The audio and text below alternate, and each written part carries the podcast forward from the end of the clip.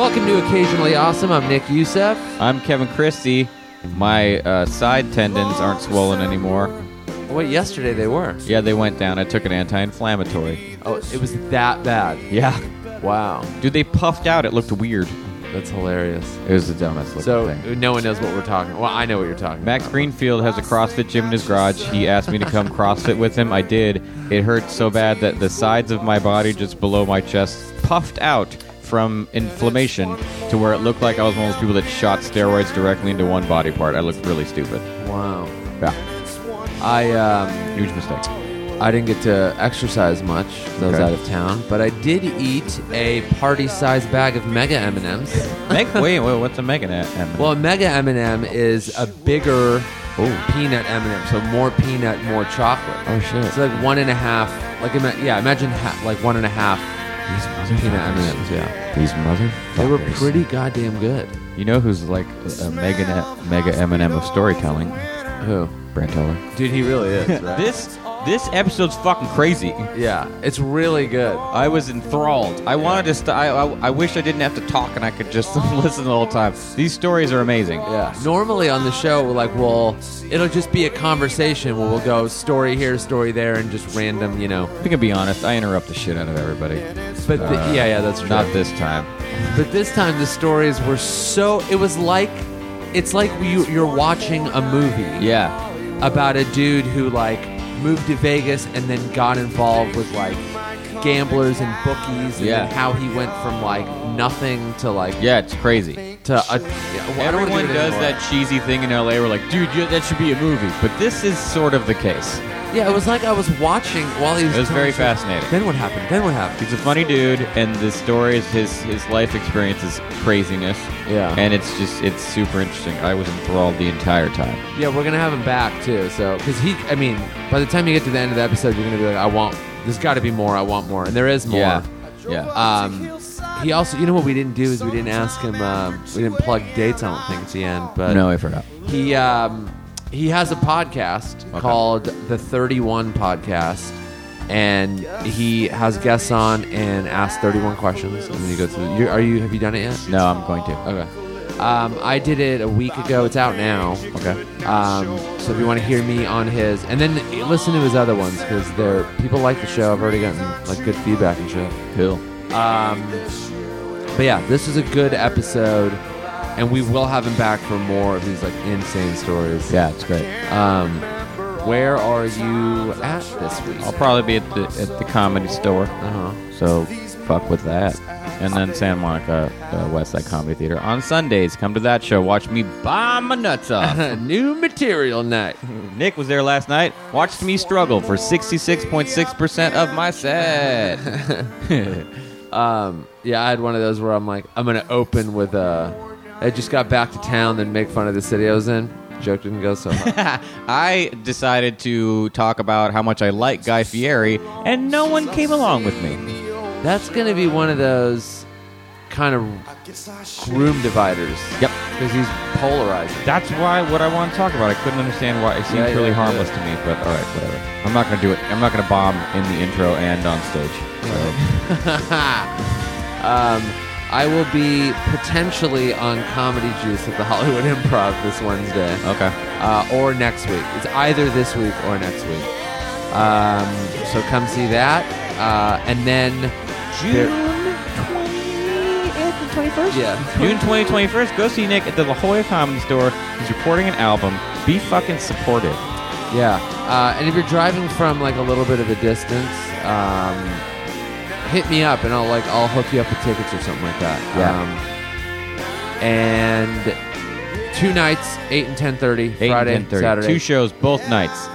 Come f with that. laugh Um, loud. He's make an album. Yeah. Don't if you laugh loud, you'll be able to hear yourself on the record and say, "That's me." Yeah, I'll give you a thank you. That's cool. and then, what else? Where you, aren't you somewhere that same weekend? I had to cancel it Oh, why? For because I'm shooting Masters of Sex. Ooh. What if I didn't know you were on Masters of Sex this whole time? I had no idea. yeah, no, I'm Um, shooting that. So Well, that's good. yeah, Uh, that's what they call a Conflict. not even a good problem, a great problem. A great problem. You don't have to go to Tempe and sit in the heat. You get to make a TV show. Yeah, I will take that problem all day. homie. When does the season start? You know? July 13th. Um, so fuck with that shit, you guys. Masters of Sex, Kevin Christie. It's just an extremely credible television show that I'm on. yeah, a critically acclaimed, Uh, nominated for a Critics' Choice Award, actually. So There you go. No big deal. Critics' Choice favorite, Kevin Christie. yep. um, all right, so I think that's it. Yeah, right? enjoy this episode with the amazingly, incredibly bizarre life. Way more owning- interesting than we are. Yep. Brandt Tobler, everybody.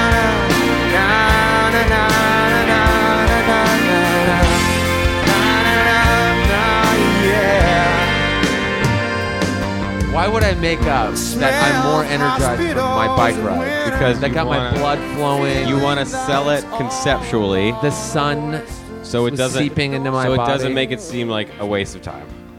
But it's not a waste of time. I'm not saying it's a waste of time, but you've bought into selling it as an active lifestyle because you wear a funny outfit and you spend a lot of your free time and money on biking. So you got to make it worthwhile. Everyone does this with everything they like.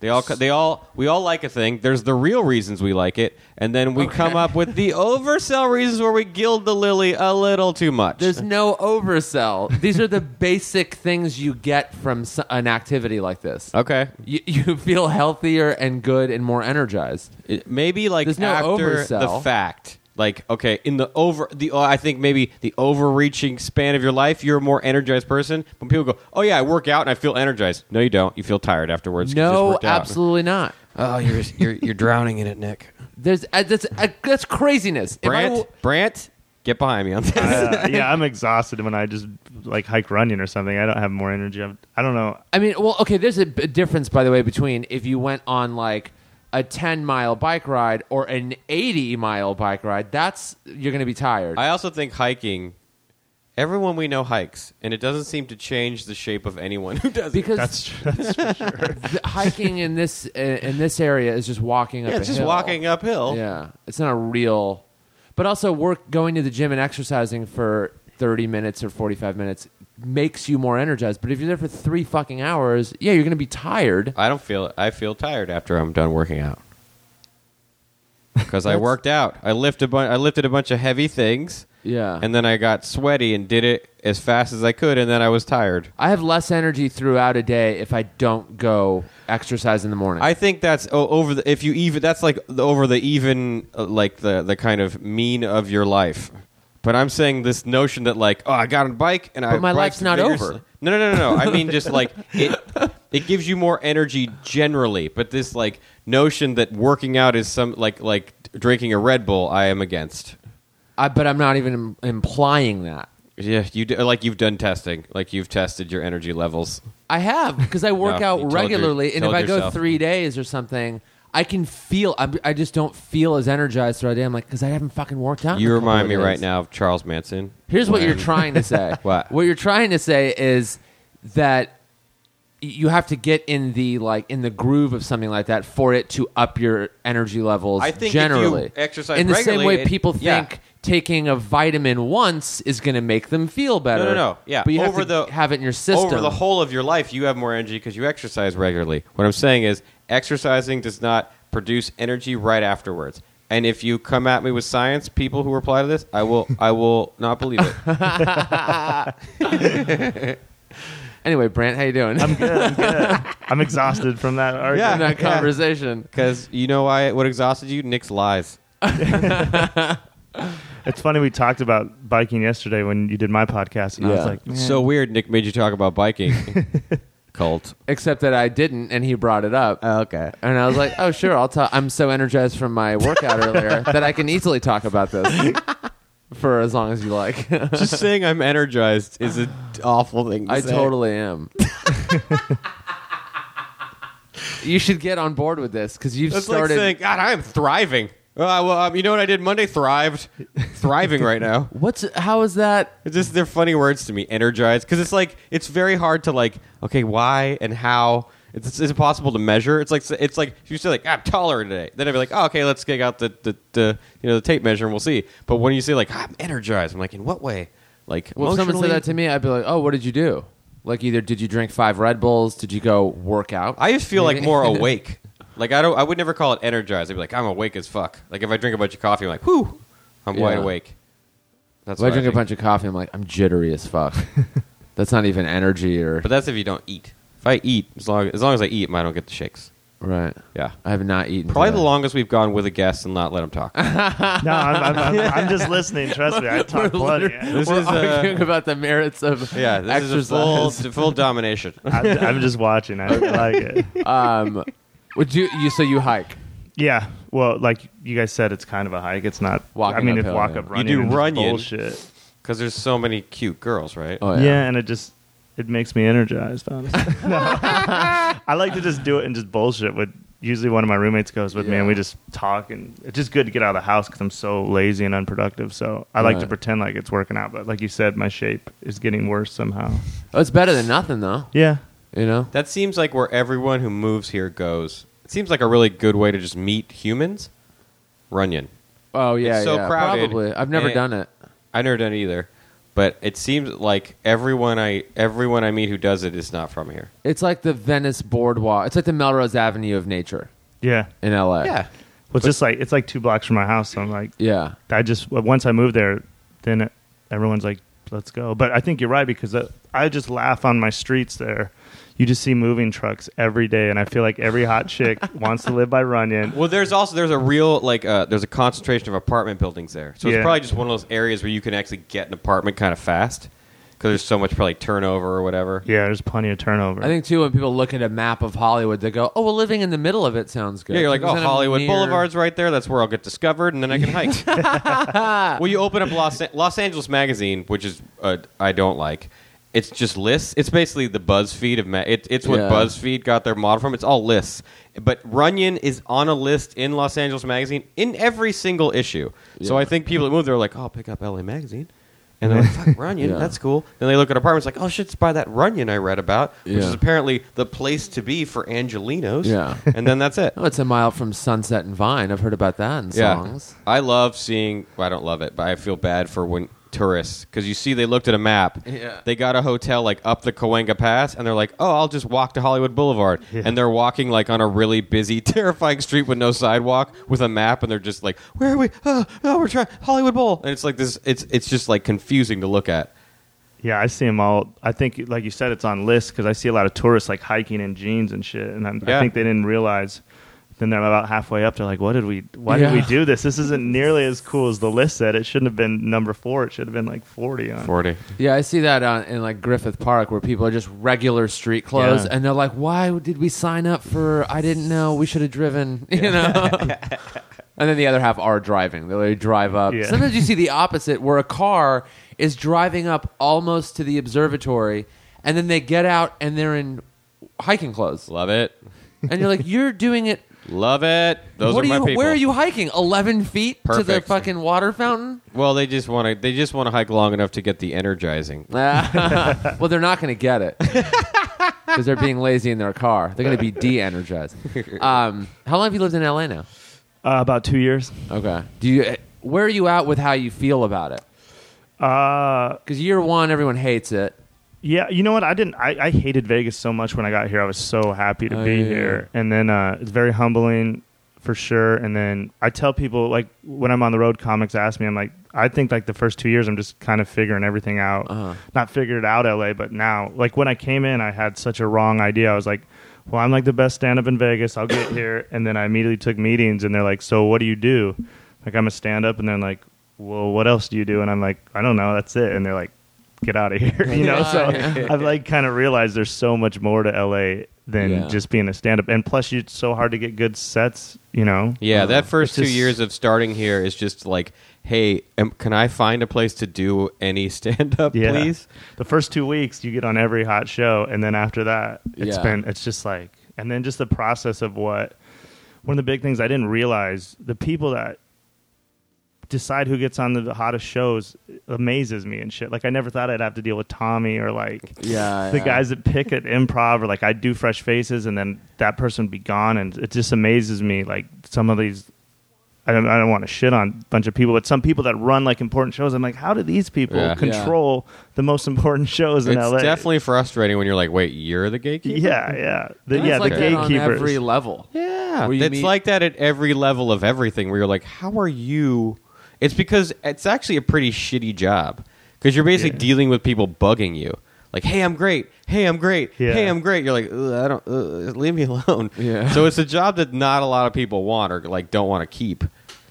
Yeah, the the gatekeeper is the perfect way to say it. I've just so, but overall, I mean, I just like I hated Vegas so much, and uh, so I just needed a change. So, I mean, I like it because it was just kind of a fresh start. So I was kind of defeated by the time I was leaving Vegas. So I was Really? like, Leaving I- living in Vegas seems like the weirdest. it's just the worst, man. Just the worst people. And you know, everyone always say, "Well, LA is just as bad," but it's not. I haven't found it to be like Oh no, I would imagine Vegas. Vegas is is just. I grew up in a small town in Wyoming. Everyone's very nice and uh, just like really genuine. And and uh, Vegas, like I think LA's everyone kind of sizes up to see what you can do for them, Uh-huh. kind of. But Vegas, it's just like, how can I take advantage of you? It's just Really? just a shitty place, man. And I was there way too long. So I was there like twelve years. So. Why There did i- you in- initially decide like, oh, I'm going to move to Vegas? So my dad was in prison the whole time I was a kid, and then my dad got out of prison, and uh, I was going to school in Phoenix, and he got out of prison, and it was crazy because I hadn't seen my dad in like five years, and I just got this letter saying I'll be at the airport, come see me. So I went to the airport, and I didn't know what my dad looked like. Like I didn't think I. I mean, actually, I did when I saw him, but it was this weird thing. So I was like walking around the airport. This is when you could still go to the gates, and I'd like look. It's like, is that my dad? And then of course when I saw him, I recognized him. So then he, I hated college anyway. I suck at college, and uh, I was just in some shitty junior college. I thought I was going to be a basketball player, which I had no shot of. And Yeah. uh, so then my dad was just like, "Hey, I'm in Vegas. If you ever want to come." And then, like literally two weeks later, I dropped out of college and just went to moved to Vegas because I, you know, my dad, my dad was real cool when I was a kid because my dad was always in prison. Then he'd get out and then he'd just come to town and just like spoil me for like two days. Yeah. So I had this like glamorized view of my dad, and I just kind of wanted to be around him. I thought he was still pretty cool. So when he got out of prison, then I just like immediately I was like, all right, I'm going to Vegas, and I was just mesmerized by Vegas. I thought it was like, yeah. Because you'd be- never been. yeah, I'd never It's like, been. oh, it must be- yeah. yeah, I, I was I was looking in magazines and shit. For I was two like- days, it's great. Yeah, Yeah. yeah. I stayed a little a little past that. But Two days and 11 years and 363 days. Yeah. I should have left after those first two days. So it- the whole thing was just dumb. Like we, me and my two buddies moved there. With, we wanted to be pirates at Treasure Island. Yeah. the dumbass. Uh, That's so We thought it'd be like the funnest job in the world. It probably was for a week, right? Well, we, we couldn't get the job. We were, yeah, I was gonna say Okay. you just walk in and be a we fucking didn't- pirate, homie. yeah, we didn't. We're such idiots. So we You gotta moved like there. polish the pirates' boots for four years, and then Yeah. you sell their costumes. Yeah, like, yeah. yeah, and have muscles and shit, and actually look like a pirate. But we you know how thought much butt you probably get being a pirate? Oh, And dude. you probably score tons of li- of ass. no, Yeah. that was our plan. But You like Yeah. 80 numbers a night. Yeah, It's- Yeah. we were like, it would be great. You just jump off the ship into the water like every hour and have a fake war. I mean, what, what could be better? And then uh, obviously when we got there, they were not going to hire us. So, so it was uh,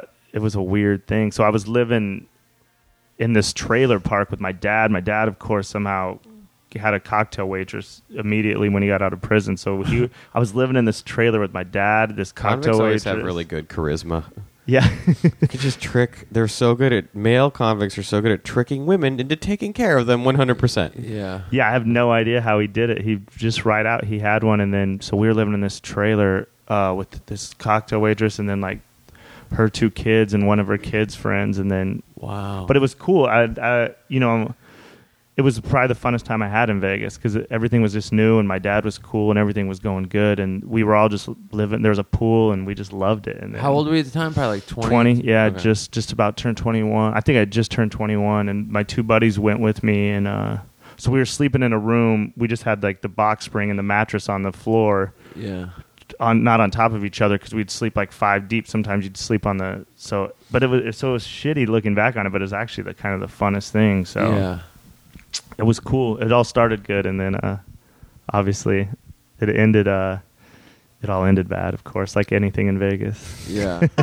yeah, it can only be so good for so long in a city like that. You're just. I always think when I walk around, when I have to go there and I'm walking around, like it's one of those places where you can take an ent- a a life that's an ent- entirety of failure. You're like, if I just catch a hot weekend, Yeah. the kid's back. That's like it. it- you literally can just repo all your mistakes and fucking just recreate your entire financial existence in a hot weekend. Like, dude, I hit a streak and I'm a millionaire. Like, which is basically impossible. But people, you see the mindset. Like, Yeah. no, I'm gonna do it. This is it. Let's do it. You watch like Vegas Vacation and you see the kid win all the money and you're like, shit, I Yeah. can. But it's so not that. You could never win.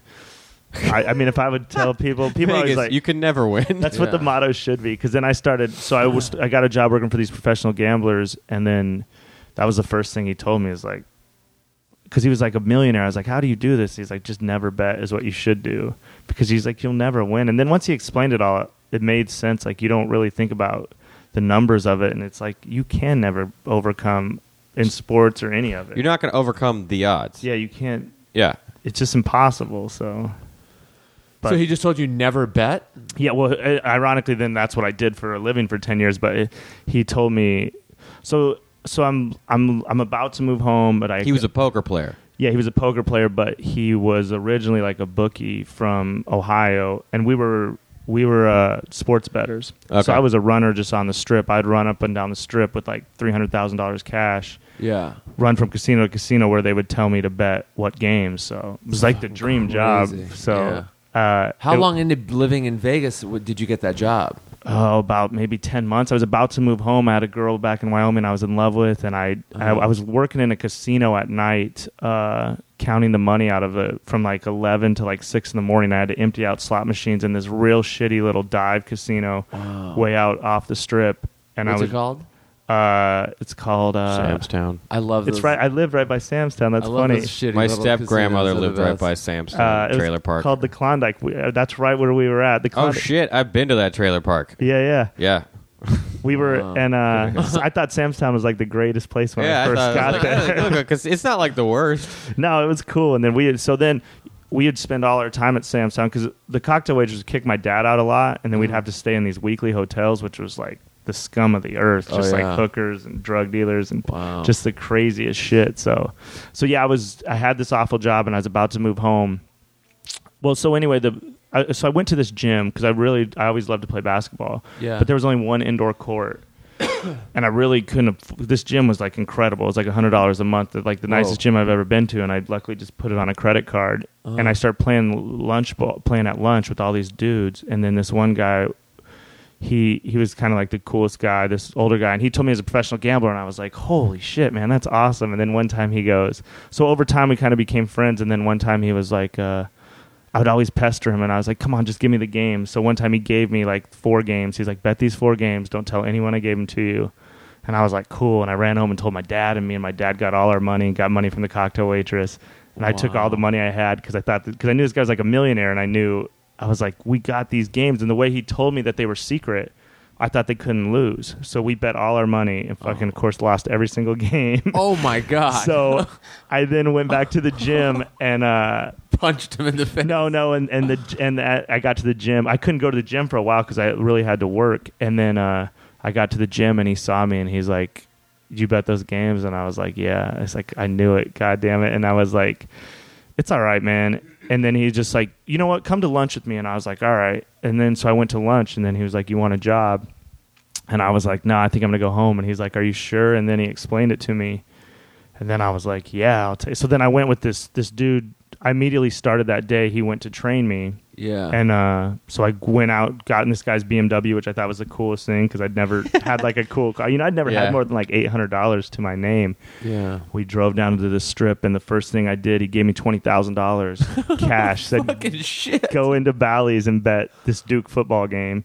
And back then, Duke's like, like the he worst. wasn't allowed in. No, he was, but he was just training me. So my bosses were all older dudes, but Mm-hmm. then so there was like five of us young dudes on the strip. So we each had our own little section. Yeah. So I walked in there just handshaking, had ten thousand in each pocket, like holy Oh, shit. God. And uh, and then I bet the game, and then And of course, it lost. And because I told him, I was like, "Why are we betting this? Duke's never going to win." Because I thought I was smart, you know, because I watched Sports Center or something. And he was like, "There's one rule to this game: just always do what you're told. Never, always do what you're told." And I was like, "All right." So then he trained me for like the next two weeks, and then I was on my own, which was crazy because so I'd always have at least like a hundred thousand dollars. It would waver between like a hundred and like three hundred thousand, how we were doing. in cash. but I well, I try to keep it mostly in like chips and uh, Okay, yeah. and tickets. But I always had at least ten thousand in cash. So, but the cool part was uh, in the beginning, I didn't have to report back to him. I always had that money with me, Uh-huh. twenty four seven, three sixty five. I just have to do a figure check every Tuesday.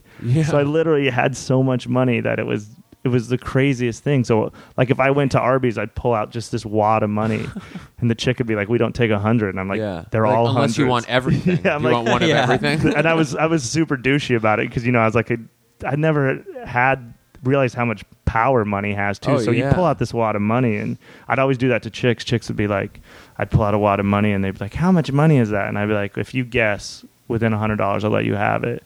And they'd be like, "Oh, I don't know, like eight hundred dollars," and I'd hand it to them. By the time they got to like four thousand, they're just like, "Oh my god!" wow. Which so we used, you know, now looking back on it, it was super douchey. But I was only twenty two, and I didn't. yeah, that's fine. Yeah, Yeah. it's totally acceptable. Yeah, and I didn't. I did, it just was such a different world to me. So, uh, so I had that job. It was just like a dream job, and then everything was going good. But then my dad. Uh, so my dad was doing good because he was on parole. He had to check in and do drug tests and shit. And then he got off parole and he got back on drug. I had bought a like right away. yeah. so I got a house and I had moved my little brother down from Portland, Uh. and uh, so we could kind of like have a family, me and my dad and my brother, and we were living in this house. And then my dad got off parole and immediately got like on drugs and started bringing over like these little twenty year old wannabe black white gangster kids, Right, like the right. fucking scum of the earth yeah. that are younger than like me and my brother. Because at the time I'm probably 23 and my brother's like 21, and we could see it starting to go bad. And then one day I came home. I'd worked a college football Saturday, which was all day long from like six in the morning to like eight. So I was like exhausted. bet- betting. yeah, betting, just running up and down the strip. And I came home and I was exhausted. And my dad was the only one at the house. And I went to sleep. And then my brother came home, and then my brother came home from his job. He worked in like a stuffed animal store in Caesar's Palace. Like he had no money. He was just he was just trying to you know, and I was trying to take care of what I could. But Yeah. my little brother had saved up like three hundred and fifty dollars to fly home to see his girlfriend graduate from college up in Portland. Yeah. And my brother woke me up and he's like, Someone stole my money. And I popped out of Ah. bed and I ran downstairs and I was like looking for my dad to be like, Dad, one of these scumballs you brought to my house Oh, yeah, the stole the kids. fucking Yeah. money, right? Yeah. The car's gone and I'm standing in the front yard and my brother's all upset. And then I realize, oh shit, I got my money in my room. Oh, ran no. upstairs and my dad stole 80000 from me. Dude. So Oh my god. that was the hardest part eh, because the main thing that really so I see my little brother crying, and I know, just I know my dad stole that money because he knew it was millionaire's money. But the fact that he went and took my little brother's money, like On top after he of already it. had eighty thousand, so He's like, oh, another three fifty. Yeah, like, yeah. What, from my son. yeah, and he stole like a watch, this fossil watch I got my brother, which maybe has a five dollar pawn shop value. You know what I $30 mean? Just like so, retail. You literally can't pawn it. yeah, That's yeah, just like drug addict stuff. Yeah. Especially in Vegas. Like there's just Yeah. roll you go to a pawn shop in Vegas, it is just stacked with Rolexes. Yeah, that's Yeah. for sure. Yeah, they're not selling no one's go buying a fossil watch in Vegas.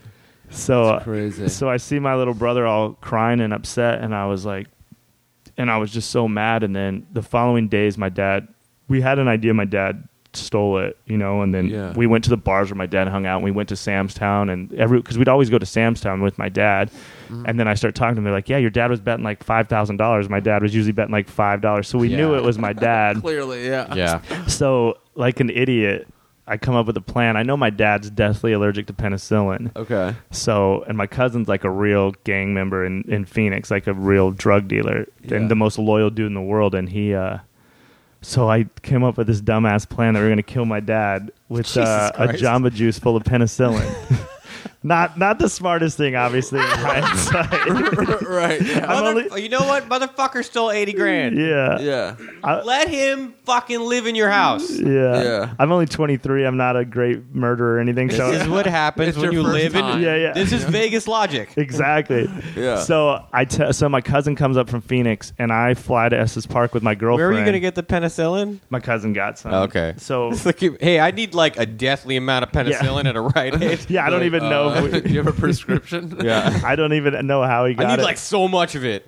Yeah. But like he- say enough to like maybe kill a human. If you were allergic, So we, uh, so I fly to Estes Park with my girlfriend, and I tell. So my cousin comes up. I'm like, "You guys take care of this, yeah. and then I'll be back." Because I, like the whole thing, there was just no logic behind any of it. I don't know why I thought if they did it, it wouldn't come back on me. So they, I wonder who killed this guy. Yeah. He recently stole 80 grand from his son. yeah. So Who they, can't be found right now. oh, yeah, who's out of the Yeah. out of town. So they Yeah. they try to give my dad the penicillin, the Jamba juice.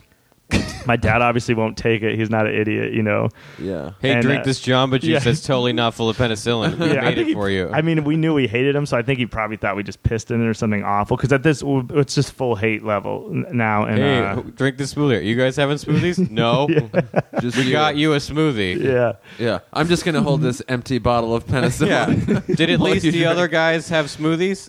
I don't, I don't know. I assume, like I said, I was gone, so they all they told me was that he wouldn't drink the, he wouldn't drink it. Mm-hmm. So they came, so they eventually trapped him in the garage, and they tried to kill him with golf clubs. Just beat the shit out of him with these golf clubs. But then my dad got a he got out because my dad was like in Leavenworth and like had Yeah, just he's like, incredible homie, Kansas stories. Like Yeah. he he could get past this. So uh, Leavenworth. what's is ser- Leavenworth? It's a very serious prison. yeah, in Oh, Kansas, really? like uh, yeah. So he uh, It's old. yeah. It's old. Like it's. I think it's the one- it's built of like stone still. Yeah, I, th- I think it's. Uh, But is they it like still a have like maximum the, I- security? It's maximum security, but it's still like with the keys. Like it's not like one of those like super maxes that are all automated. Like Leavenworth is super super old. I think. 'Cause I think I saw. Supermaxes are even more. Yeah, I think I saw it on lockup, and it's still the thing where it's like all metal, and you see like the guards with like a bunch of keys. That's crazy. yeah. Yeah. So, so he was in that prison. yeah, so he and he got away. So he's like, oh, golf clubs, Yeah. pussies. Yeah. It Come at obviously- me. it No one's didn't- trying to rape me. I can't believe he got out of that. So yeah, he got out of it, and then he and then I've never seen him since that day. N- we- none of us. What did you have. tell your boss about the money? You know, I Yeah. told my boss. I think part of it was my dad was very jealous of my relationship with my boss because Okay. a, a crazy thing happened when I got the job. So my boss. Also, he wanted drugs. yeah, yeah, Sure he wanted Hey, drugs. let's first of all, drug addict. yeah. yeah. And also, he's like, "Why aren't you stealing all this money from this guy? You're so dumb." yeah, yeah. so my when I first got the job, so I was uh, my boss had a partner, and then so my boss hires me, but then his partner's out of town for like the first two weeks, and they had already gotten and got in trouble with the FBI. So my boss's partner thought like I was an FBI plant. He's like, why would Oh. this kid out of nowhere just show up at this gym? He has no money, but Right. and then so like for the first month, I pretty much hung out with my boss every night because later to come to find out that his partner thought they had to feel me out. Then Did they, realized- make you commit crimes to to make sure you weren't the fuzz? No, they just they just You know, like in movies, are like, "Here, smoke this crack." Yeah. You're like, "Deal." Go So- steal that car radio. Why? Just do it. Yeah. okay, fine. Yeah. I'll totally do it. I don't care. Yeah. so I would spend all this time. Plus, my boss was just like the coolest dude in the world. He lived in a mansion and just he was a millionaire, and I'd never been around anything like that. Yeah. Being from Wyoming, so my boss at that point we were he was like my best friend. He was almost like a dad anyway. So I went and I told him, which was probably the hardest thing because I never wanted to disappoint this guy who Yeah. who was like the coolest guy to me. And then he, uh, my boss understood, and then he kind of took me in, and I lived with him for a little bit, and then uh, we. So he was like so rich that eighty grand was like, yeah, whatever. Well, yeah, but in the in the gambling, this shit happens all the time. People just run off with money. oh right. yeah, I right. mean, can't really- It's, so the I- fact that you told him was like, oh wow, that's you're so honest. Yeah, he Like, knew- any I don't even know if like, I would. I'd be. I'd be really tempted to steal, and I'm not a super dishonest person, but like that much money. When you're, and especially when you're getting it from someone who seems to have so much, you're like, Yeah. this motherfucker won't notice. Yeah. And you get like jealous, and you're like, God damn it, why don't I get money? no, Why e- don't- you know, it's eventually, that. eventually, I started stealing the money all the time, Oh really? but not from my main boss. I got see the the guy that mentored me. He he blew two hundred fifty thousand, which was his bankroll, and they gave him a job again. and he blew it again, and then he had to move to Reno, and he took off. But Whoa. in the gambling business, like, and the crazy part was I had all that money, so there's a couple times I was almost in trouble because that money was just like mine. So if I wanted something, I would just go buy it. I just worked out of my figure like it was a bank account. And then sometimes they would be like, over time, you knew when a game was like a big game because the urgency. They would, you know, like they would say Steelers minus three, go to the Venetian and get it. Or sometimes they go bet Steelers minus three wherever you can for the next hour. But then sometimes they would just go bet Steelers anything, anytime. Which so you knew something important was like happening or something. So then when I you say something important, you mean they got super insider info? yeah, like if something we would know stuff about fifteen yeah. The minutes. trainers, the, trainers tell bookie stuff. yeah, yeah, we'd get. Is that how it works? Or just like if you were my friend and you went to a game and you'd be like, "Man, I'm at the Dodger game," and uh, you know, Puig, like when that Puig's when not you, warming up. When you went early the other time, I saw the pictures. Yeah. If you were there and then we were friends, you'd be like, "Man, I'm at the game and Puig's not going to play," and I'd be like, and then you just call me and tell me that. Yeah. Just so, just over time, you would just. But we would get fixed stuff sometimes. Like my favorite story is that we. uh for the Super Bowl is always like the biggest bet, but we Oh, knew yeah. the girl's agent that was singing the national anthem, and you can bet over under on the national anthem how long it'll take, Right. and it was pre-recorded that year, and we knew it, bef- and no one else knew that it was pre-recorded. So that was like one of the best days because we didn't even really bet the Super Bowl. We just knew we were winning on the national anthem. Now we had to trust that guy; what he was saying was true and Right, of everything. course. So th- we so were he was like, it's two thirty two. yeah. So and then the prop was like, is it going to be over two twenty eight? So you have you have like w- we we had to like I can get on the inside of this. Yeah. I can win this bet. oh, yeah we had to I mani- can get on the inside of this. Yeah. Yeah you could if if you know someone that's what I always say there's oh, I know you- someone. if you knew a player or something that if is the first play going to be pass or run if you know anyone involved in the teams they Uh-huh. script like the first 15 plays so you can there there is always a way but but then the casinos that's why you like Why would casinos even have those bets when those are the easiest to fix? I just think they don't think you can fix them because if they do, Or just probably more people than not don't have any idea. That's just don't know a also, you know what? That's also kind of a fun bet. The national anthem length. You're Yeah. like, fuck Yeah. it, this is ridiculous. It's a low stakes one versus, you know. Who's So- going to score first? Because it, fe- you know what? It feels 50-50. It feels fairer. yeah. Yeah. You're like, that. no, and there's no way. This is a wacky bet. But we had to do it, so we would like I would call you guys and say, "Go in the casino." You, the key is just manipulating it, so don't be greedy. Just like any crime, Mm. greed will always get you. So instead of going in there and going, "Hey man, I want to bet fifty thousand on Yeah. this," they'll be like, "Why?" Oh, someone knows something. So if the limit's like two thousand, I literally would go in and have my friends just pop it for eight hundred dollars all day long. Yeah. You know, it just and you could always I'd always pay off the ticket writers because when you're betting the max, then the You pay off the ticket, right? the yeah, and they don't make it. They don't make enough money to care. Yeah. So if I'm betting the max, and they have What's to a call ticket writer? What- the guys that print out the tickets, Oh, oh, who okay. just work for like twelve dollars an hour. Okay, yeah. But they're the dude who could be like, hey, this guy just uh, came back five times yeah, an yeah. hour. So so if you bet the max, then a supervisor has to come over and approve it. How would you pay him off? How do you get him money? Give There's- $20. No, but there's cameras. oh, but you can tip them, so they got to keep their own tips. Or if it was good. over time, we made friends where like because Yeah, I was yeah, there yeah, every yeah, day, yeah, all yeah. day. So and they hated their bosses. So I so would that you'd kind of be like, hey, where do you go to lunch? yeah, I'd say just come. I'll meet you yeah, I'll wherever. buy you lunch. And then Yeah. you like buy him lunch and give him another. Yeah, yeah, Oh, I spilled a thousand dollars on your plate. yeah. Yeah. Oops. See you tomorrow. Wink. I am moving to Vegas. right. No. so there was a lot of stuff like that that just made the it was a dream job. I just as long as you you just would have these opportunities. They wouldn't come that often, but when they did over time, you know, by year like six or seven, then I realized how to really manipulate something. Or if there was like one time they put something on the board wrong, like Uh-huh. like a 19 point favorite, they put the wrong team as the 19 points. Uh-huh. So I took like plus 19 on a team that was supposed to win by 20 Right. but I just did it. I, it was late at night, and I just and they were they were like uh, properties that are all the same, and I just drove around and just popped it three hundred dollars a time over and over again until they caught it. But I mean, nights like that, I'd make six seven thousand dollars just. Was just a, it's a very opportunity. The whole And town that was your money because was- that was yeah. your boss didn't tell you to do that. no no. Would you cut him in? Yeah, but I did a lot of deals with my boss. Uh, You'd be like, "Hey, they fucked up this thing. I'm gonna hit it like Yeah. crazy." I'll cut, and then you'd cut him in a little. Yeah, and that's why like when the money was gone, he knew if any I'd always like I had someone on the inside that would let us do let us bet games after they started and do over time.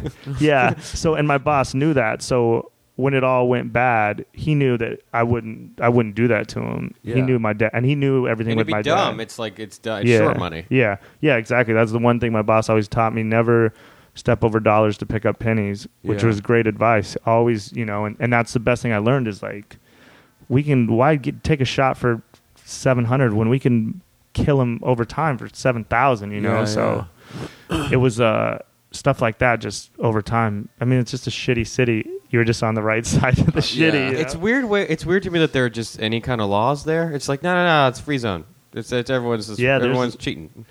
Yeah, because they're making so much money. It's just like anything. It's like Walmart. You could steal something from Walmart. You could steal a ton of shit, but they just make so much money that Yeah. it doesn't. It's just a built-in loss that they have. You know, they're like It's like oper- cost of operation Yeah. or whatever they call it. they're they're waiting for the they one. factor in people will steal every year. Yeah, it's like Yeah, the yeah. cost of exercise is getting Yeah. energized. Yeah, that's right. part of it. yeah,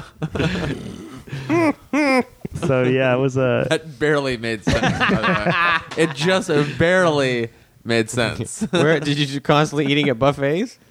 yeah, well, that was another thing. I had comps for everything. Yeah. Yeah, what was your lifestyle after year six? Were Did you have a just girlfriend and shit? Some Dog Like, had- yeah. BMW, like that kind yeah, of stuff? Yeah, well, you, you know, in the end, so I stopped working for the main guy. Then I started working for this other dude who was an idiot, but I was just robbing him blind.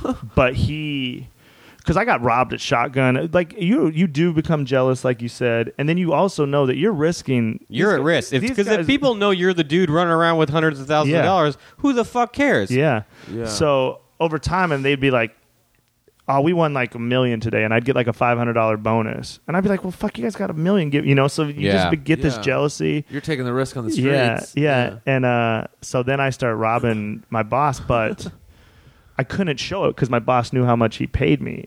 So you know, he'd be like, "I can't show up in a Range Rover or something. I had to drive my shitty car, but I would take vacations, or I had just It's a like huge Goodfellas shoe when a dude collection. shows up with the fucking yeah. car and De Niro just beats his ass. Like, Yeah. what are you doing, stupid? yeah. And I'd pick up tabs for everyone. You know, I'd always because that's like Vegas Are mentality. you hiding cash all the time? Yeah, I had I had fifty thousand in my room.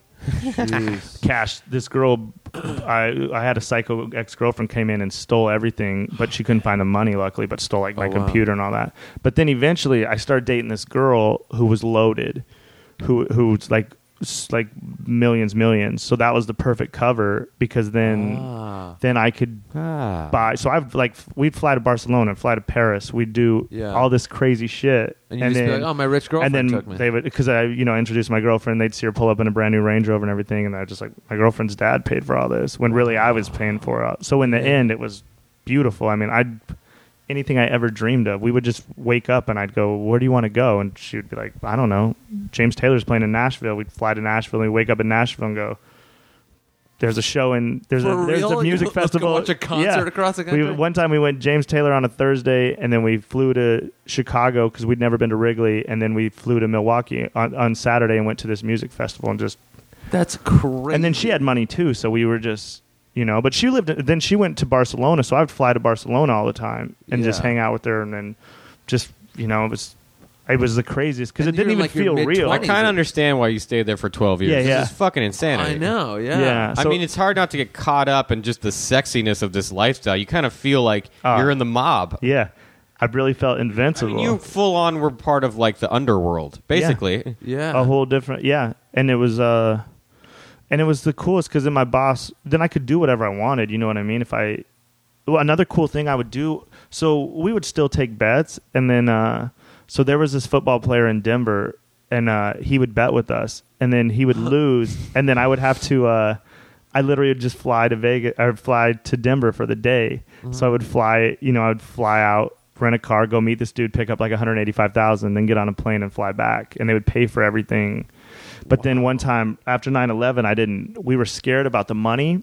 We didn't know if you could take money through a gate or anything. So, Oh. and my girl, Oh, yeah. uh, my girlfriend, I usually had a girlfriend that lived in Wyoming because that's where I was from, and I like long distance relationships for some weird reason because then I could just fuck hookers in Vegas. I, I wonder. I wonder if it has anything to do with the secrecy. I Yeah. wonder if that Wow. and the constant money laundering. Yeah. So we, uh, I tried to take this money through the gate at the airport right after 9-11 and uh, so I go through the gate and nothing beeps. And then I come back out and then uh, I put this. I have like a UPS, a big envelope in duct tape, and I put it in my back, thinking we, we just overthought it like idiots. And then the alarms go off when I go through, and they're like, "Do you have anything?" And I'm like, "No." And I should have just said yes, of course, but I'm like, "No."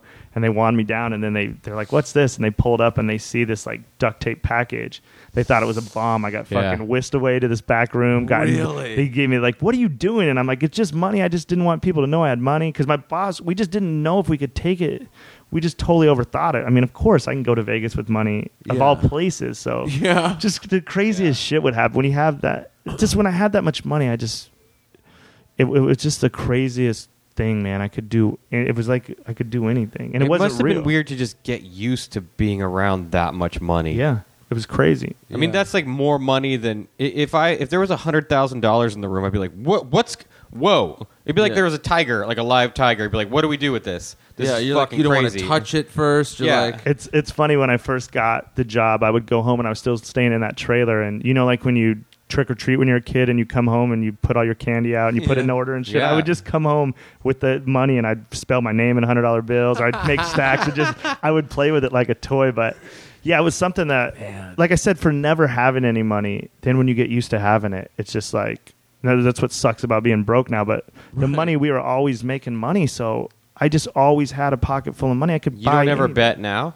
No, I, I try not to. I mean, aren't you? Are you friends with any of the people that you used to work for? no, pretty much everything went bad, and I don't have, I don't have. Not uh, even the good millionaire. No, we got weird. Unfortunately, I wish we. I mean, I hope it's something that we could patch up one day, but just dumb basketball fights and dumb macho shit, and we Oh. were both stubborn. But so I think it is fixable one day. But the other guys, everything went bad. I worked for these other guys. In the end, the guys that I was.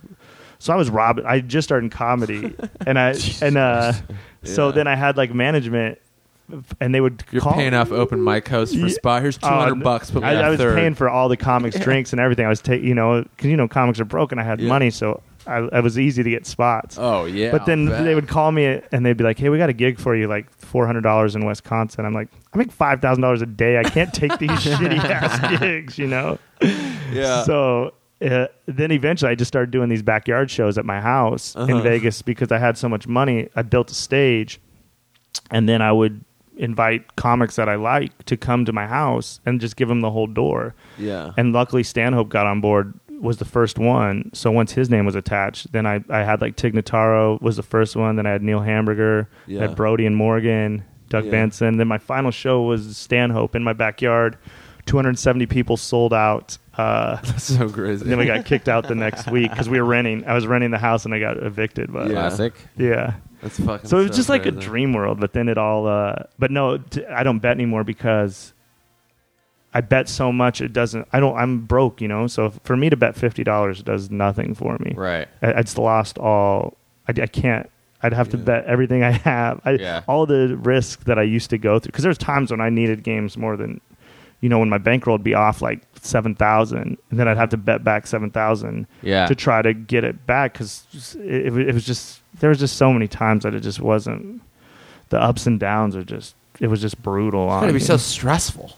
Yeah, well, I mean, it's so fun most of the time, but then when you do hit like a speed bump, it's a big, it's it's your life on. You know, you're like, I'm fucked. If this stupid college kid misses this free throw, Yeah. I'm down fourteen thousand, and I got to go to the guy that I think the world of and tell him I don't have his money. It If an like- athlete who's probably got stoned that Yeah, yeah. day right, right, right. doesn't do like you- that's the thing. You're literally it's like- depending on a 19 year old. kid who's Yeah. hungover. Yeah, who's He's like, sort of "Yeah." hungover and is thinking about pussy a lot of the game. yeah, yeah. uh, At the game that they're up by 13, they don't give a shit that the spread's 14. Or anything. They, this kid Yeah. doesn't care. He wants to go party. The game's over. So Yeah. yeah. it was a lot of stress, but it was, and just the whole city. It's just like, luckily, I said I never done a drug in my life, so I didn't. Wait, living in Vegas all those No, years. well, because of my dad. I think Yeah, when I you was had a the kid. oh ultimate yeah, you grew up with that. Yeah, so I Right. I had that weird thing. Uh, I did the stupid Dare program, and so my dad was in prison, and then my mom smoked weed, and it like drove me crazy because Huh. you know when they when they teach you in Dare, they don't tell you the difference between drugs. They say they're just all the tell same. you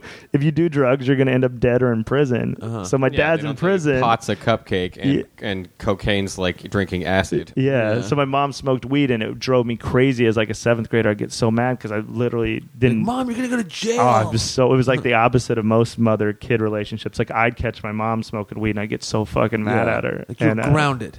so then I just never did a drug, and I made it forever. And then I, I'm honestly get closer every day just because I hate to drink and drive, and I would I could do I was I've always thought about trying weed, but it would have to be like edible. But and Ari's always I yelling at me feel to like do you're mushrooms. fine. Like I- why?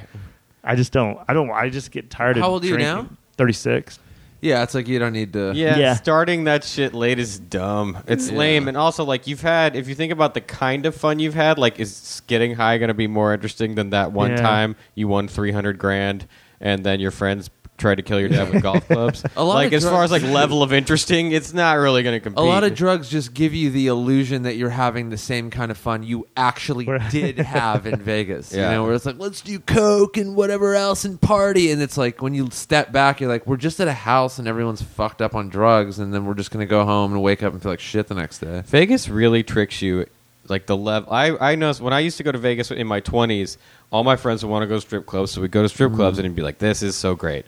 And the way you talk to women in strip clubs and look at them is very specific. And then you'd forget that you weren't in one when you'd be in the casino. So like any woman, you'd just be like, "Hey, Yeah. here's a hundred dollars." They'd be like, "What Yeah. the fuck is?" wrong?" I'd be like, "I Sit forgot." on my lap. I forgot. I'm sorry. I forgot. I'm sorry. I'm sorry. Yeah. But it really does. The culture of that place really sucks you in. You're like, no, I can do whatever I want here and be a total degenerate. Yeah. How f- much fun was it to go to strip clubs with all the money you were making? You know what? I, I hated strip clubs. What I got Right. into was uh, massage parlors. oh, okay. where you'd get the hand job because I I didn't know. I remember the first time my boss would tell me about it, and then uh, Yeah. You're like, then I "That's went at like two o'clock in the day, and then I came out. I'm like, holy shit! So it was always good, or I or I to have hookers. Like once you cross that, because I could I always had hotel rooms comped. Okay. So if I got drunk, I could just or and there was always a hooker around or something. Not that I had that many hookers, but I could always There was just go- always a hooker around. yeah, you know, in the casinos, I could go. You want to go fuck, and I could get a room, and it was always free. You know, and all my drinks were free, so it was. Uh, Did you get to know any of them?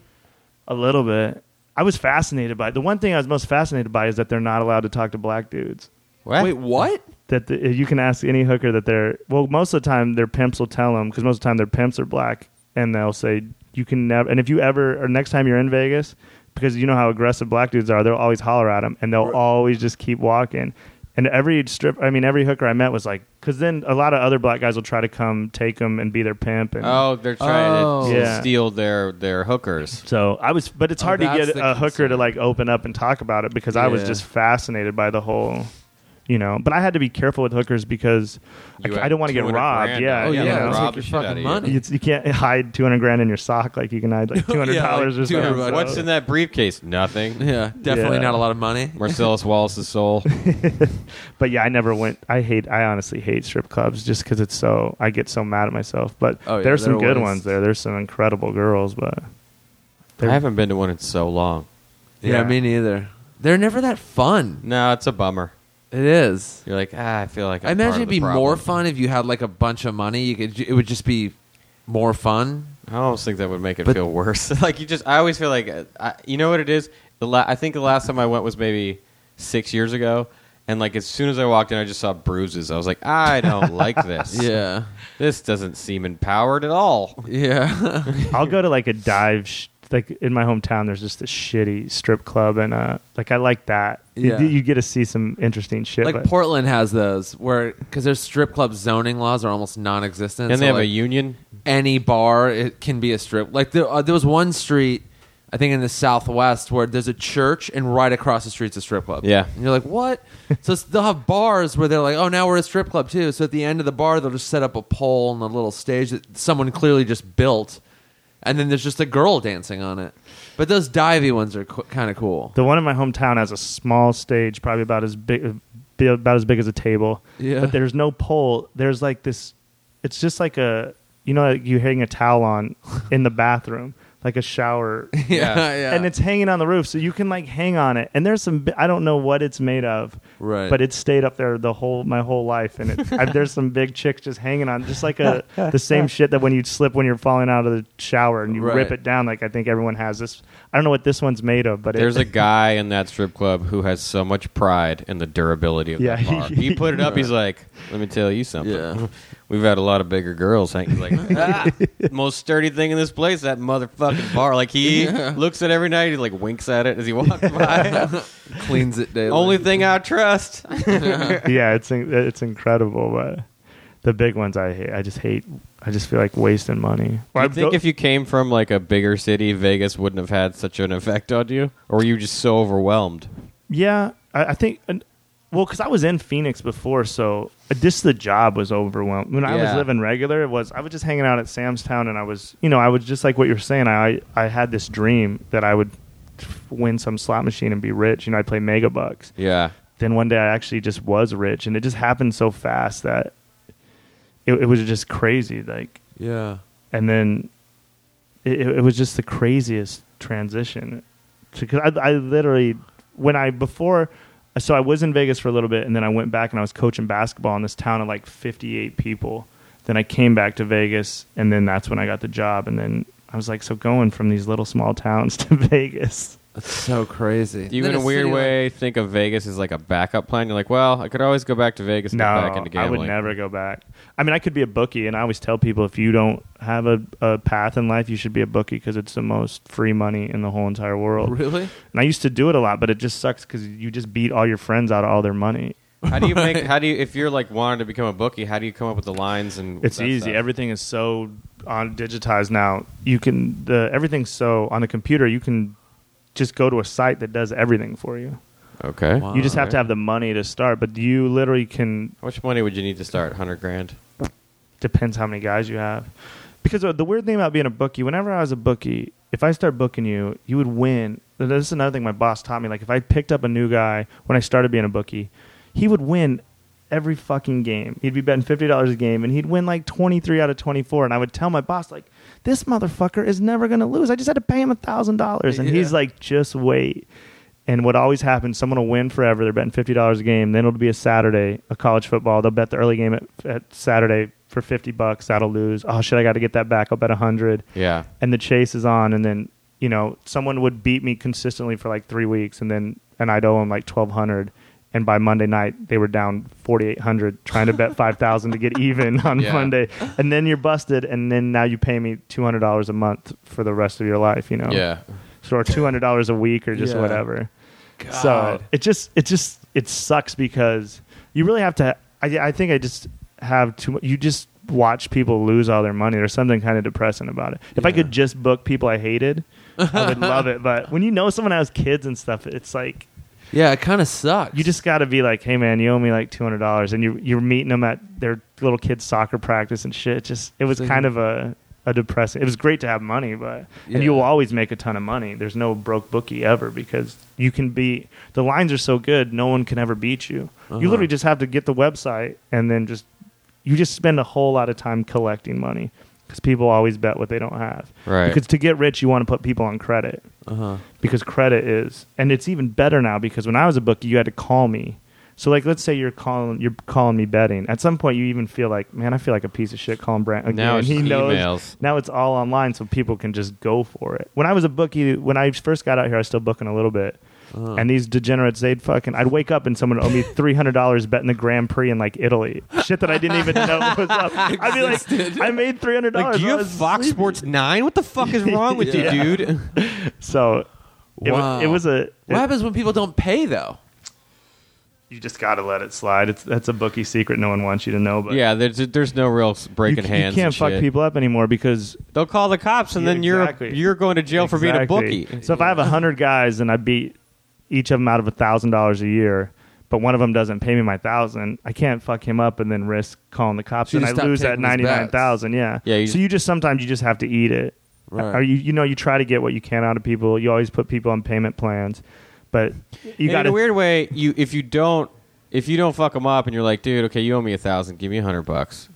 And he's like, God, you're the nicest bookie ever. Yeah. And then he's like, I gotta pay that bookie back. He was good to me. like, so Right. It's, fucked it's up. weird how many times in life people have come out of nowhere and just like, "Hey man, I still owe you that four hundred dollars," and hand it to me, and it's just like money Oh, no falling out way. of the sky. But when I was when I had a big client that I wanted to get paid, my one trick that I came up with, which was the best thing I ever did, way better than beating people up, is just Uh-huh. calling. And if like if if I if you owed me a thousand dollars, I'd say, "I'm gonna call your girlfriend's parents." And just let let them know that their daughter's probably not in a really good situation Oh and man. that that got it done every single time. You'd be shocked how someone's like, "I'll pay you," you know, because they'd be like, "You don't know him." I'm like, "The internet I know who your girlfriend is. I can find who her oh, parents yeah. are. Does she have a Facebook? Stupid. Yep. And I'll call I'll call your girlfriend's parents or your wife's parents, better of- with wife of course, and go.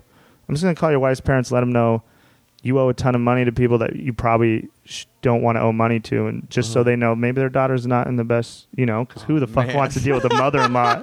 Oh my god! and you'd be shocked. People would be like, "I don't have the money. I don't have it." Then I drop that on them. They'll be like, "I'll meet you at Ralph's in 20 minutes." I don't know where they got the money, but they that was the biggest Has fear that ever you could. backfire where you're like, I'll, I'll meet you at Ralph's in 20 minutes and then they want to fight you? Like, how No. dare you try and fuck with my life like that?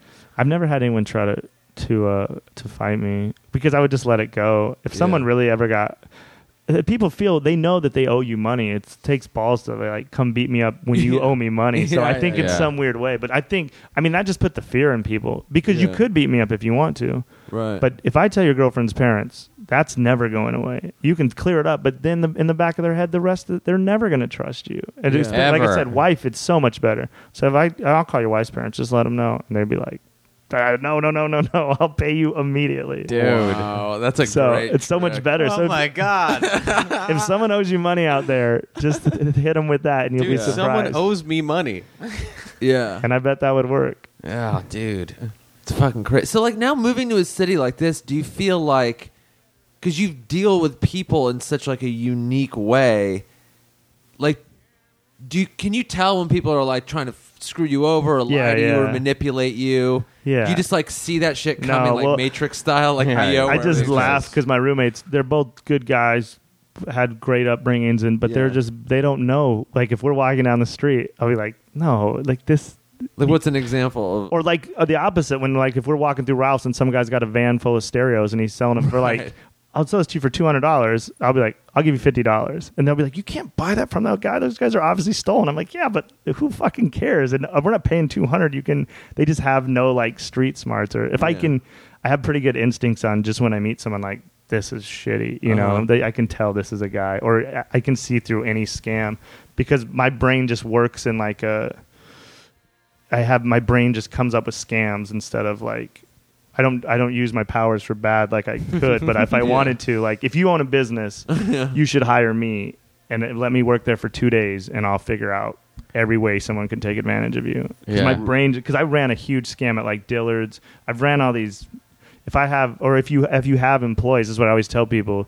You got to treat your employees great. Because when I was robbing my bosses, see, they were spending the whole day trying to figure out how to beat the casino, and mm-hmm. I was spending all day trying to figure out how to beat them. And I Right. eventually, you know, because they weren't treating you. yeah, yeah, they weren't treating me good, and then so I would just be like, all right. And If you Mhm. just give enough time, you can come up with. So I can always see a scam coming. Like, really, buddy, this is this is really gonna work. Or some. So they'll text me these. I just fuck with people that text me all the time. That these guys text me. I got on some list where they're like. Uh, if you pay us two hundred dollars, we'll tell you the right game, who's going to win, and which is such bullshit. Which what they do is they tell you one side and they tell you the other side. So one of you guys Evens are going to win, and Yeah. then you're going to be like, "Shit, this guy's right. He was right. The Giants were Yeah. going to win." It's the biggest scam ever. So sometime somehow I got on this list, and instead of taking myself off, I just fuck with them every single day. What would you do? I just write, just text them back and forth, and then I just hit them with the most.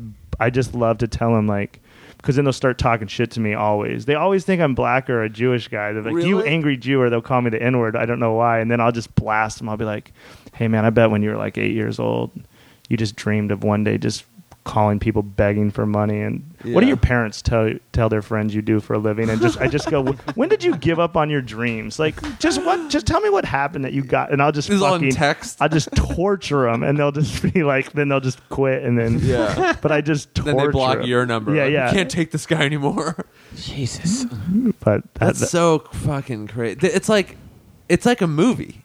Yeah Can you even talk about it on stage, or is it like too big? no I I I Are people I just, like, I don't even wrote believe this guy? I just wrote a one man show that I'm I think it'll work better in like a theater because when I have yeah, said oh, it on kind of yeah. can't. You can't really. people have grown. Like I tried it. Like I told a story about, or I just tried to write a joke. Like when my dad, when I was sleeping, he stole my money. I was like, that's like the opposite of like the tooth fairy. Like Yeah. yeah, yeah. your dad took your tooth and left money. My dad Yeah. took my money and I tried to get his teeth. Thank you know, God. like Yeah, yeah, yeah, thank but- God I didn't have any gold teeth. You Yeah. would have went for it. the crowd will just go, oh, or like, I feel so bad for you. But Yeah. when I tell it like uh, on podcast or something, people are like, oh, I just, oh, well, you should write a book, or and then and then so I've kind of been working on a book, but I just wrote out the whole one man show, and I just think it'll work better as far as Yeah. Yeah, when you're 'cause it- not looking for a laugh every like a podcast, it gives you more time to set everything Yeah. up. So like by the time you get to the dad story, you're not like, oh, Yeah, because you want to hear all of it. You want to be like, so I moved. Wyoming is really boring. So when I Yeah. moved to Vegas, I was like, holy shit. yeah. yeah. And you're like, all right, all right, let's hear the rest. Yeah. There's But enough you- backstory you on can't do dad that. to where we're on your side. It's Yeah, like, see, I have to "Oh, set it up yeah." to make you hate my dad because if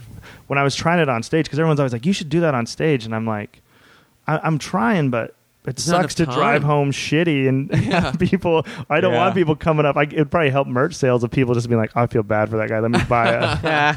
yeah. but Yeah. no, it hasn't. I, I think this one man. I'm actually very proud of what I think it's actually going to work out.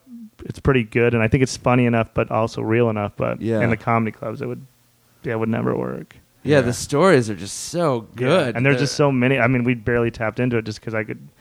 It just for 12 years, I just did shit that I Yeah. never, never could Ever have book dreamed. any celebrities? Any celebrities gamble? no, not, I didn't. My bosses did. They like they hate Michael Jordan. Michael Jordan owed him money. Really? Michael Jordan's such a degenerate, and then he'll be like, he would call him. It, it, actually, this Do wasn't you, my. what, do you believe the thing that that's why his dad got? yeah, I think I do for sure. You think that's why? Because his dad, he came back two years to the day. He he re, he retired and he came back two years to the day, which just with natural business sense doesn't make sense. That Well, he- the rumor is always like the NBA was like, you got to get out. Yeah. This is too big and too bad, and we need Wait, you what out of here." happened? I think they suspended him for two years. Jordan was apparently such a degenerate gambler that he owed in just millions and millions of dollars to basically the mob or whatever. Yeah. And, and and the thing he does is he he'll be like, I'll send you like an autographed basketball or something. My boss was like, I got money. I could fucking go to the mall and buy your autographed Yeah. basketball Yeah, yeah. for like five hundred dollars. He'd owe you like a half million dollars. He'd be like, "I'll send you these shoes." You'd be like, Yeah. "Fuck you, dude." Yeah. Yeah. So then, or go ahead. I mean, And then it, Wow. it, it, the NBA was just like the the scandal was maybe going to break, and it was going to just be too big. So like, uh-huh. we need you to just go away. yeah, because his dad died, and that they say was just like a It's the the room. Kind of the one of the like cons- conspiracy theories is that his dad was bumped off by people that he owed a lot of money to because he would Whoa. routinely not. The, he, apparently, he would like to not pay. No, he'd he'd never be like like, pay. "I'm He's Michael, Michael Jordan. Jordan. Fuck Yeah. you. I don't care that I owe you a million dollars. I'm me. Dude. What are you gonna do? You gonna you gonna be the mob and go to the news? You gonna call the cops? Yeah. And so Like, no, the we'll be the rumor mob was, and kill someone. the rumor was that that's what that's how his dad got killed. Damn. So then he quits basketball on the high when he's the greatest player in the world to play baseball, which makes no sense. He sense. sucked. And then he comes back two years to the day, which is a, a road game. Which would, if I was his owner, his employer, I'd say no. You're coming back to a home game so we can reap all the benefits, make all the Yeah. money. Yeah. Who just the whole thing is so it just doesn't make any sense. Why would you quit? It'd be like if Louis just quit right now. Yeah. It's like I'm not doing comedy. I'm gonna fucking I'm gonna try painting for. it just doesn't make any Yeah. sense. He's the most competitive dude in the world. He's at the top of the game, and then he just I'm just gonna go play baseball. So Yeah. I but I don't know how it hasn't like came out I don't know. more man. than you would think. Somebody will maybe it'll come out. I think one there's day. things the cops want to investigate a little more than others, and that's one of the things we're like, ah, we should probably Yeah, stay away from this shit. Yeah. I would love it if it came out. I think I think the police genu- generally stays away from things like where degenerates are affecting other degenerates. yeah, They're it kind like- of polices itself in yeah, a weird way. I, I know from knowing some cops, like if they're like, oh, it's just it, when gang members are shooting each other, they're like, ah, fine. yeah, They're like, ah, not a big deal. Yeah. It's just like they're like, what are we gonna do? No one's gonna talk. We can't find any witnesses. We're gonna show up. There's gonna be two guy, dead guys on the ground, and everyone's gonna go, I didn't see a thing. So why are we? We don't. Let's not even turn the lights Yeah. on and rush over there. No one Yeah. would even go to the cops. Yeah, a lot of times. Yeah. Someone calls and says, you know, the, unfor- the saddest thing is usually a family member of whoever was injured, is, Yeah. and they're like, and then no one will talk. So what the fuck's the yeah. point? It's a waste. Of, Right. You're never going to solve those murders. But I think you know that's one of those things like what we get. We're gonna how far are we going to investigate this? We kind of know what we're going to find, and it's you know going to lead nowhere. Yeah. He just built a wing of a hospital, so let's just. Uh, Yeah, I wish I. That's one thing when I came out here, I was like, God, if I could get some celebrity clients. I I know a guy that had some celebrities, and he, he was dealing with a lot of rappers, but he was having a hard time getting paid. And I would think it would be a hard time getting paid from any kind of celebrity because they're Well, kind of those guys were all degenerates in the poker game. That Yeah, took off that- big that- with that like circle, Tobey yeah. and all those guys. Uh, You see that fucking those dudes try to write a letter on his behalf. Like Yeah. all these producers were like, "He's a good guy." Like fuck About who? Some producer, I forget his name. He ran a poker night that was a lot of money because it was a lot of it was Tobey Maguire and people with lots of money. Yeah. Space like a huge poker ring, an illegal one, and they're sending him to jail for like a couple Yeah. years. And then all these producers wrote letters on his behalf, like he's a good person. Like fuck you, man. Yeah. Guy had an illegal gambling ring and made an, a fortune on the side. Like he got caught. You can't do that. Everyone in that room Like can as if afford. their producers like, we're above the law. We'll help you. Yeah. Li- yeah, everyone in that room can afford a private plane to go to a place where Yeah. gambling is legal at any time of the day. Yeah. So, like, you're so lazy you had to just do it in the Hollywood Hills. Guess what? Your friend's going to jail. right. Who cares? Like, He- and Tobey had to pay a bunch of money, got fined a huge amount. well, I forget who didn't pay. There's somebody that because they were going to get him. I knew guys that were like, "We're going to get this motherfucker," but it wasn't Tobey. It was someone else that owed. I, I can't remember who it was, but they're like, he just wouldn't pay. He's just like, no, like Jordan, like, Yeah. what are you gonna do? I'm I'm me. You can't get to me, and They may do. That's the problem. Is they may do something that you're not planning. yeah, no, and then they- the, the, the the thing they love to do is not kill you. They like Yeah. to kill someone you like, you love, and then let you live with it, Yeah. Yeah. which is worse. See, that's the thing with the celebrity. All these threats wouldn't work because they would just go, "Oh, it's all bullshit." To Yeah. the wife's parents, like I was on the cover of. Yeah. They saying I fake fucked somebody when we were. daily. y- y- I think celebrities are the only one. They could just be like, "I'm not going to pay you." That's and the thing where you, you just send them, you just fax them a picture of their kid. You're like, yeah, I know where he Yeah. lives. And like, "Ugh." no, I wanted to start that business as a just the whole thing and just go. And I still might do it because I just wanted to just be like, just call and just. It, it would mainly it would just be threats. You would never have to really back it up, but just be like, hey, I would want I wanted to hire like local artists in every town, and and then put up a website and say if someone owes you money, let me know.